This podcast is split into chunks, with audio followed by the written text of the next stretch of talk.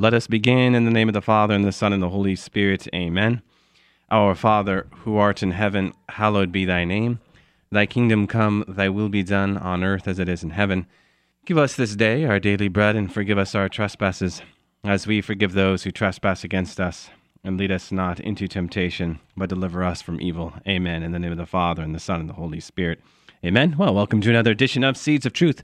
This is your host, Joe Holcraft, coming to you from KKXX Studios. Chico Life Radio 104.5 FM and AM 930 is great to be with you another Wednesday evening where we have the opportunity to reflect into the figure of Pope Francis. What we do here every Wednesday is we take up where Pope Francis is in the news, and seemingly there's something each and every week, if not each and every day. And then out from that, we look at his apostolic exhortation, The Joy of the Gospel, which really affords us here each and every Wednesday to engage the heart and mind of Pope Francis on this most important topic of this call we have before us as a Catholic church, yes, but also as a Christian church to evangelize the truth of Jesus Christ. And so we're constantly asking new questions about uh, what God is asking of us each and every day to be agents for evangelization. So we will do this today. We will be asking more questions about how we are to look at evangelization and maybe things we need to be thinking about in our evangelization. So I will do this all with Bob Cross. It is Wednesday evening. So, Bob, it is great to have you with me another evening. It's great to be here, Joe. Thank you. So, Bob, uh, Pope Francis in the news. Uh, Monday morning, he delivered a uh, State of the World address, as the Pope will do at the beginning of each year. So, he had a message, uh, maybe similar to past years, but there was something certainly that was unique that was coming through with Pope Francis. Isn't it funny that, I, well, I've heard about these before only because I pay attention to these things, but in many other years, you, you don't hear that much or see that much printed about, you know, the State of the World address, mm-hmm. you know, by a pope. But, you know, it's just another, you know, validation that this pope draws a lot of attention when he speaks and everybody is always seemingly wanting to, you know, hear what he has to say. And it's interesting when you when you think about this in the context of how many Catholics are around the world and how the Christian faith is around the world that you know one man can address the whole world in terms of you know a message and mm-hmm. it was really interesting to read that his overriding message is it usually has to do and we're going to talk about it i know later today when we get into the joy of the gospel of of, of culture, the many different cultures coming together that he helps to represent, that he leads throughout the world. They literally have what, what's called a there's only just nuncios, what, yeah, yeah, yeah. There is only um, just a few states that does not have one: North mm-hmm. Korea, Vietnam, Arabian Peninsula, and the Palestinian state, and of course the People's Republic of China.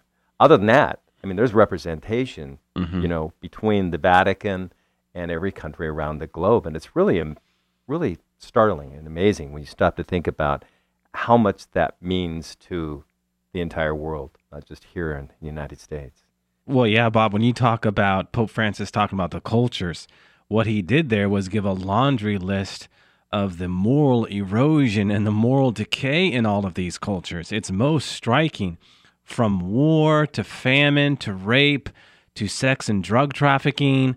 Um, I was really struck by uh, the detail to which he presented all of these diplomats what's going on around the world. If nothing else, he showed the world on Monday that he is a man who is very much in tune with what's going on around the world.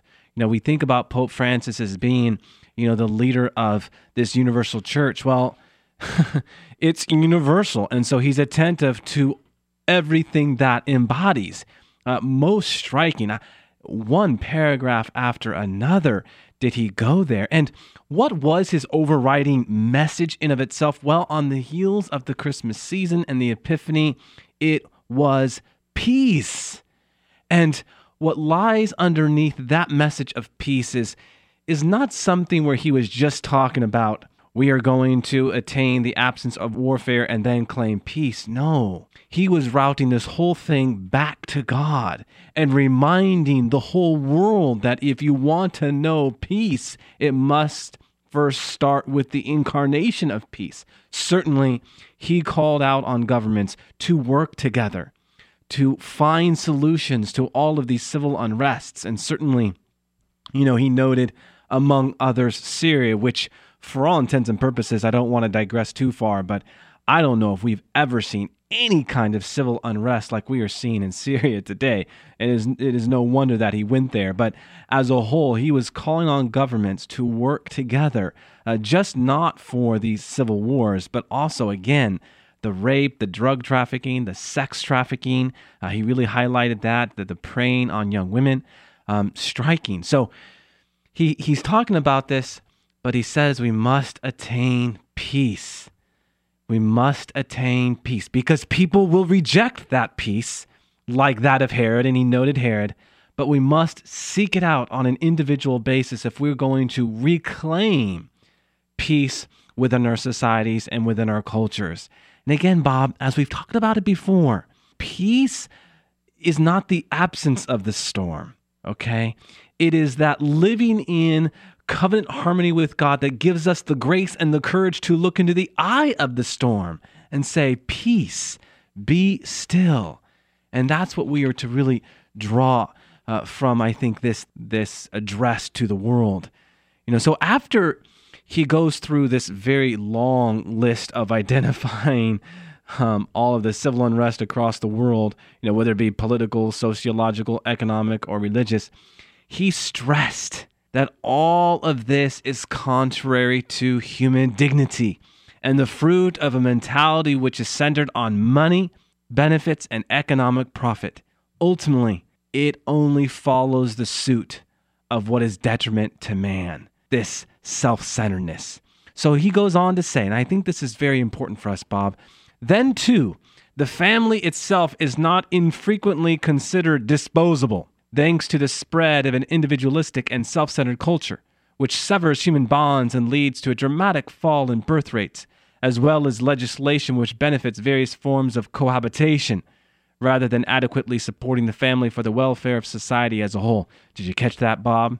He had some words about cohabitation there for our listening audience who might actually think he encourages that. He goes on. I think this is really where we find our, our segue for joy of the gospel.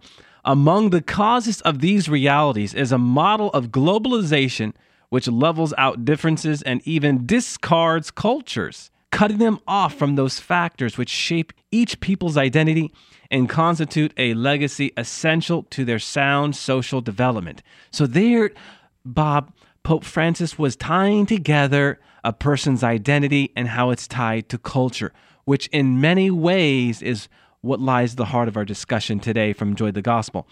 He concludes In a drab, anonymous world, it is easy to understand the difficulties and the discouragement felt by many people who have literally lost the sense of being alive. Okay, this was a message he was giving to approximately 180 diplomats. As you talked about, only a few countries were not represented. It is a message that we should heed. And we heed this message better by doing what? By going deeper into what he intends to mean by uh, the importance of the human person and the dignity of the human person as it relates to just not our relationship with God, but also how it impacts culture. So, with that, Bob, let us take up Joy of the Gospel, in particular, the subsection titled uh, The Evangelizing Power of Popular Piety. I think a most fascinating topic. And uh, I think we're at what? Paragraphs 122. So, in the same way, we can see that the different peoples among whom the gospel has been enculturated are active, collective subjects or agents of evangelization. This is because each people is the creator of their own culture and the protagonist of their own history.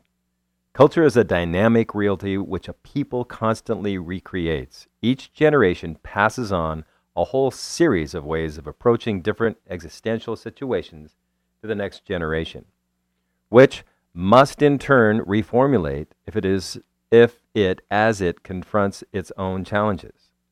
Being human means being at the same time son and father of the culture to which one belongs. Once the gospel has, has been enculturated in a people, in their process of transmitting their culture, they also transmit the faith in ever new forms. Hence, the importance of understanding evangelization as enculturation. Each portion of the people of God, by translating the gift of God into its own life and in accordance with its own genius, bears witness to the faith it has received and enriches it with new and eloquent expressions. One can say that a people continuously evangelizes itself. Herein lies the importance of popular piety, a true expression of the spontaneous missionary activity of the people of God. This is an ongoing and developing process of which the Holy Spirit is the principal agent.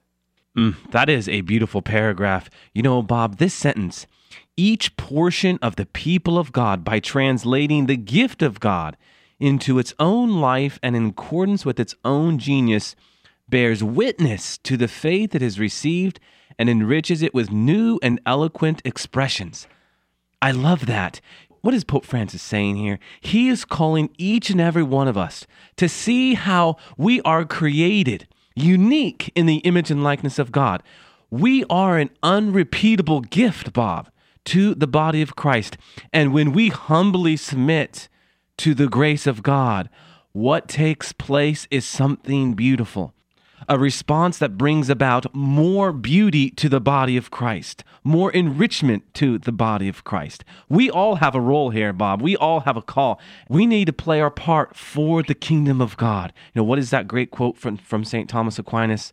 Our acts of love are our God crowning his own gifts by sharing in God's own goodness. The beauty of who we are called to be is revealed, and I dare say there is nothing more exciting than entering into that great mission of sharing in the beauty of Christ and bringing about, as Pope Francis would put it, that eloquent expression of who we are called to be. Amen to that. Now, this phrase, popular piety, how are we to understand this? Well, maybe we can best understand this by way of illustration, Bob. Let us take, for example, the Franciscan University of Steubenville, a very dynamic Catholic university that sits on the outskirts of Pittsburgh, Pennsylvania, in a little town known as Steubenville, Ohio. This really has become this Catholic university, the epicenter, the heartbeat of renewal in Catholic life today over the last 20, 25 years. John Paul II, St. John Paul II, now, when he was in Rome, when he was greeted by uh, some students from Steubenville, uh, he says, ah, Steubenville, you know, I mean, and it, it, with, with vigor and a sense of knowing what uh, is going on at Steubenville.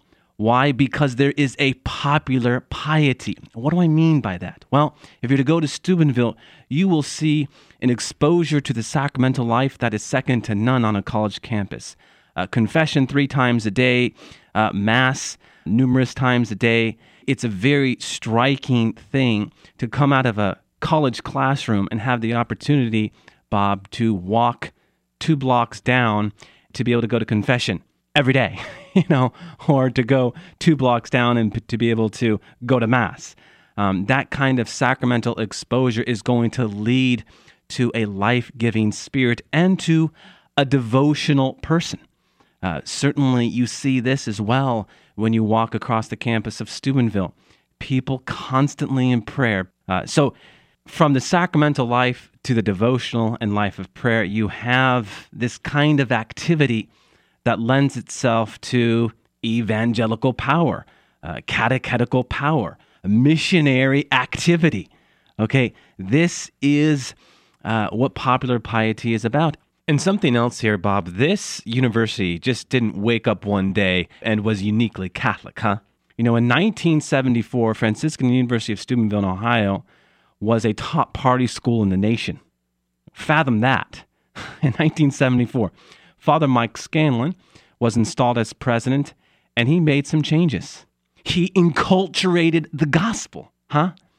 He brought that transforming message to that campus. He needed to make some serious changes to overhaul a lot of the faculty, but he brought some new faculty on board and what did he do, Bob? But he brought a new, vibrant worship. He centered that place uh, on the Mass. And remember the word culture, cultus, worship, right? What is the center of our faith? But the Mass, where we enter into that worship of the one true God so that we can then be literally what? Sent forth, missio, to be sent forth. He centered the Franciscan University on that, and look at its fruit ah, Steubenville, you know, because of what they're producing. And there is a kind of magnetism that takes place with a place like this. I know, Bob, you were talking about pilgrimage sites, World Youth Day.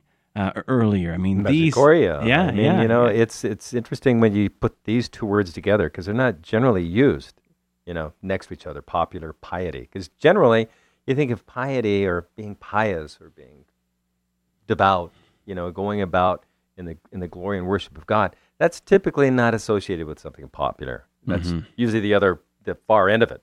It's the partying, like you said, that the way it used to be hmm at, at that particular school. And and it's it's wonderful to see that once that's enculturated, you know, piety or the mass, as you said, the center of it, um, how easily it can start to permeate and become very, very popular by virtue of its own, you know, benefits hmm hmm and, and and how that can spread and how people from yeah Medjugorje or World Youth Day you get that energy and everybody is excited about being you know there for for the one purpose and it just feeds off of off of uh, from one person to the next hmm Well, it goes back to that proverb, you know, we've talked about so many times what you feed grows. And uh, th- I think that's a great point when you do put those two words together because when being pious is popular, you know, you are well on your way if if you are overseeing a campus, right? I mean, I I have said before that, you know, the Catholic Church is never going to win a popularity contest, but across the world, the Catholic Church is popular in areas. And, and in those areas, specifically places like Steubenville or some of these pilgrimage sites, uh, Rome, uh, Lourdes, Fatima, Medjugorje, and some of these sites, there is this life giving energy that, that makes it attractive. And, you know, circling back to 122 a little bit here, Bob, so we go to these places. We go to Steubenville or we go to Lourdes, Fatima, Medjugorje. We're renewed.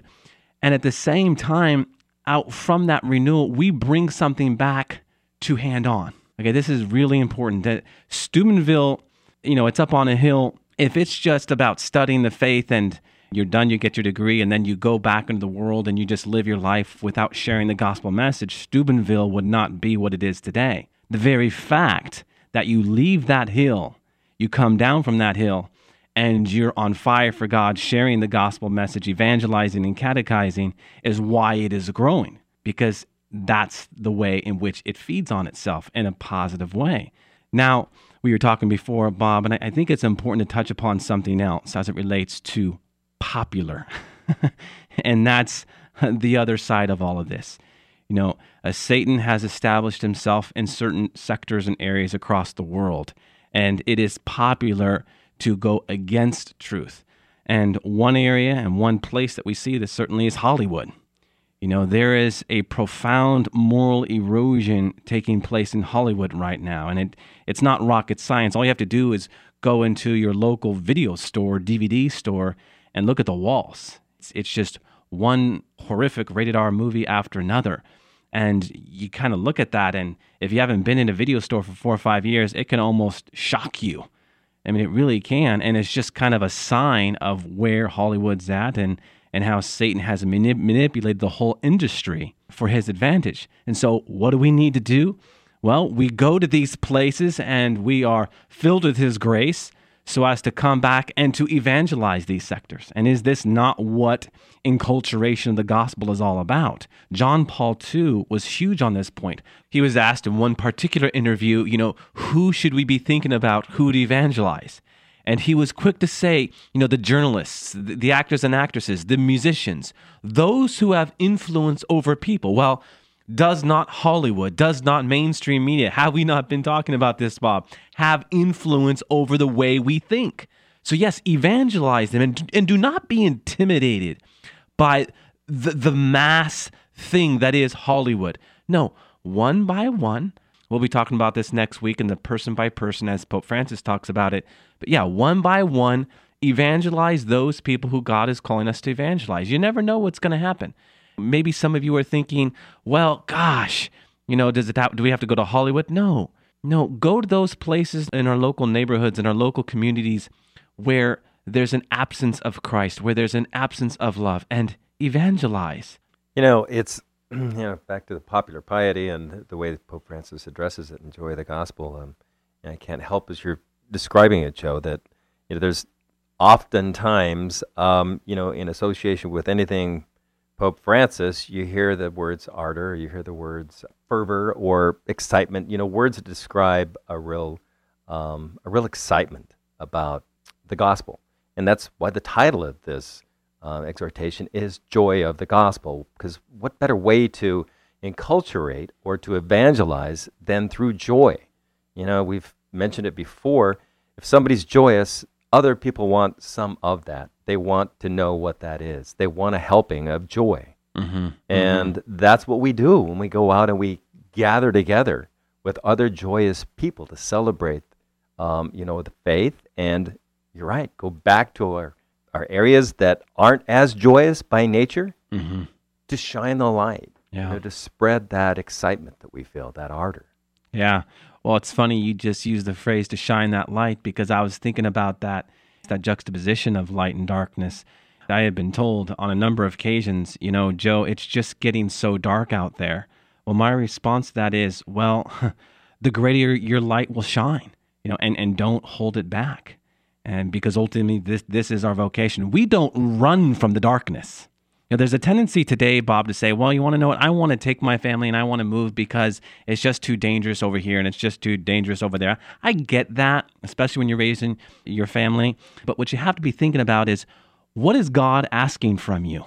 Be careful not to run from that darkness. Remember what we were saying earlier about peace? Peace isn't the absence of the storm or the conflict. Peace is being rooted in a relationship with God and out from that grace filled relationship with God, we have the strength necessary to look into the eye of the storm and say, Peace, be still. So, yes, we seek those areas of darkness out and we go there.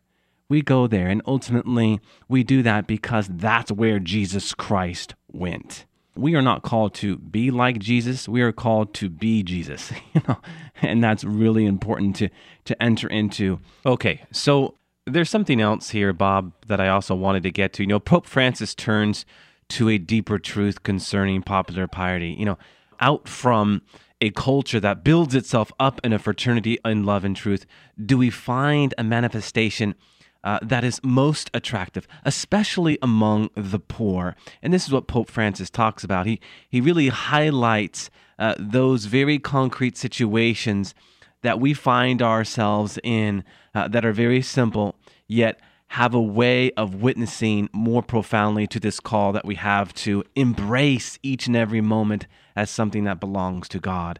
Some of the examples he gives here, he says, I think of the steadfast faith of those mothers tending their sick children who, though perhaps barely familiar with the articles of the Creed, cling to a rosary or of all the hope poured into a candle lighted in a humble home with a prayer for help from Mary, or in the gaze of tender love directed to Christ crucified. No one, he says, who loves God's holy people will view these actions as the expression of a purely human search for the divine. They are the manifestation of a life nourished by the working of the Holy Spirit who has been poured into our hearts. This is important because ultimately what we are then made to see is how these kinds of acts are a part of that popular piety. Yeah, it's it's just wonderful the way that he describes all of all of that in this exhortation, um, because you know it, it really comes back down to the individual person. As much as he talks generally about peace around the globe, or he like you mentioned earlier in his address this last Monday, he talks about um, you know every corner of the globe in terms of things that are going on.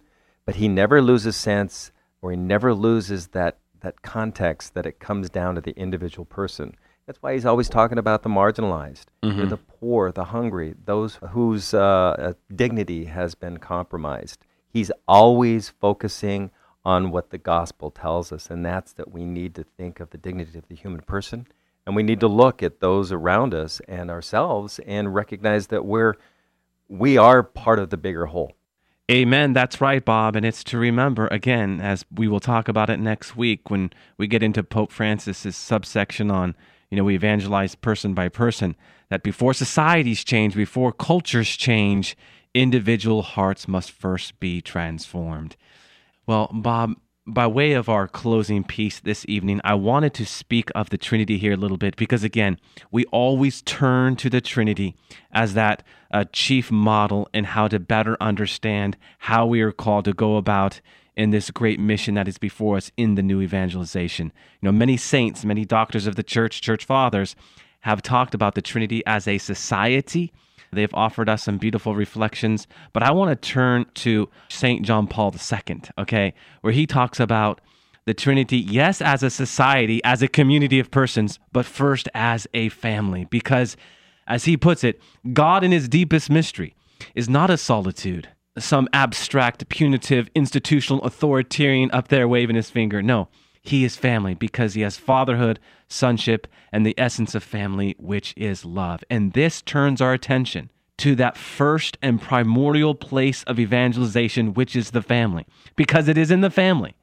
that we have from one minute to the next and from one hour to the next, one concrete situation after another, in which God calls us to go deeper in our faith in that mode of gradual transformation, dying to self. If it's getting our kids ready for school in the morning, if it's making their lunch, if it's running errands, if it's taking our kids from point A to point B, if it's doing laundry, if it's changing diapers, if it's cooking dinner, if it's reading with our kids, all of these things that we have before us, and of course I'm thinking of parents, right, are concrete situations for us to go deeper. And when we enter into that first vocation, right, ah, then we are disposed to be in mission to our local communities and local neighborhoods.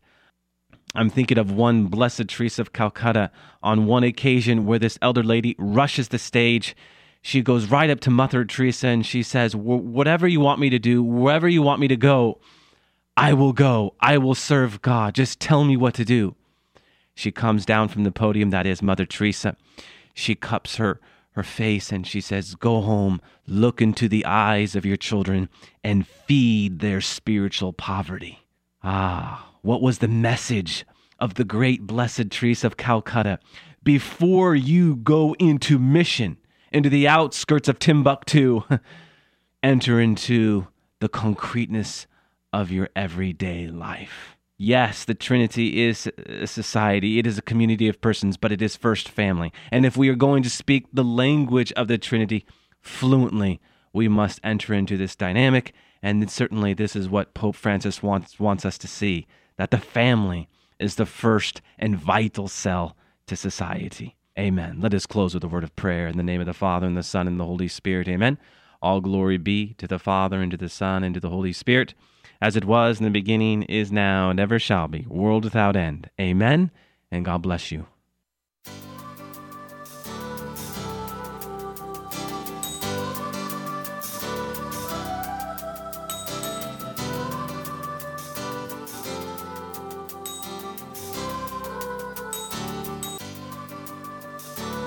Thanks for listening to Seeds of Truth, heard every evening, Monday through Friday at 6:30 p.m. If you'd like to hear this program or find out how you can help support Seeds of Truth, the website is joeholcraft.org.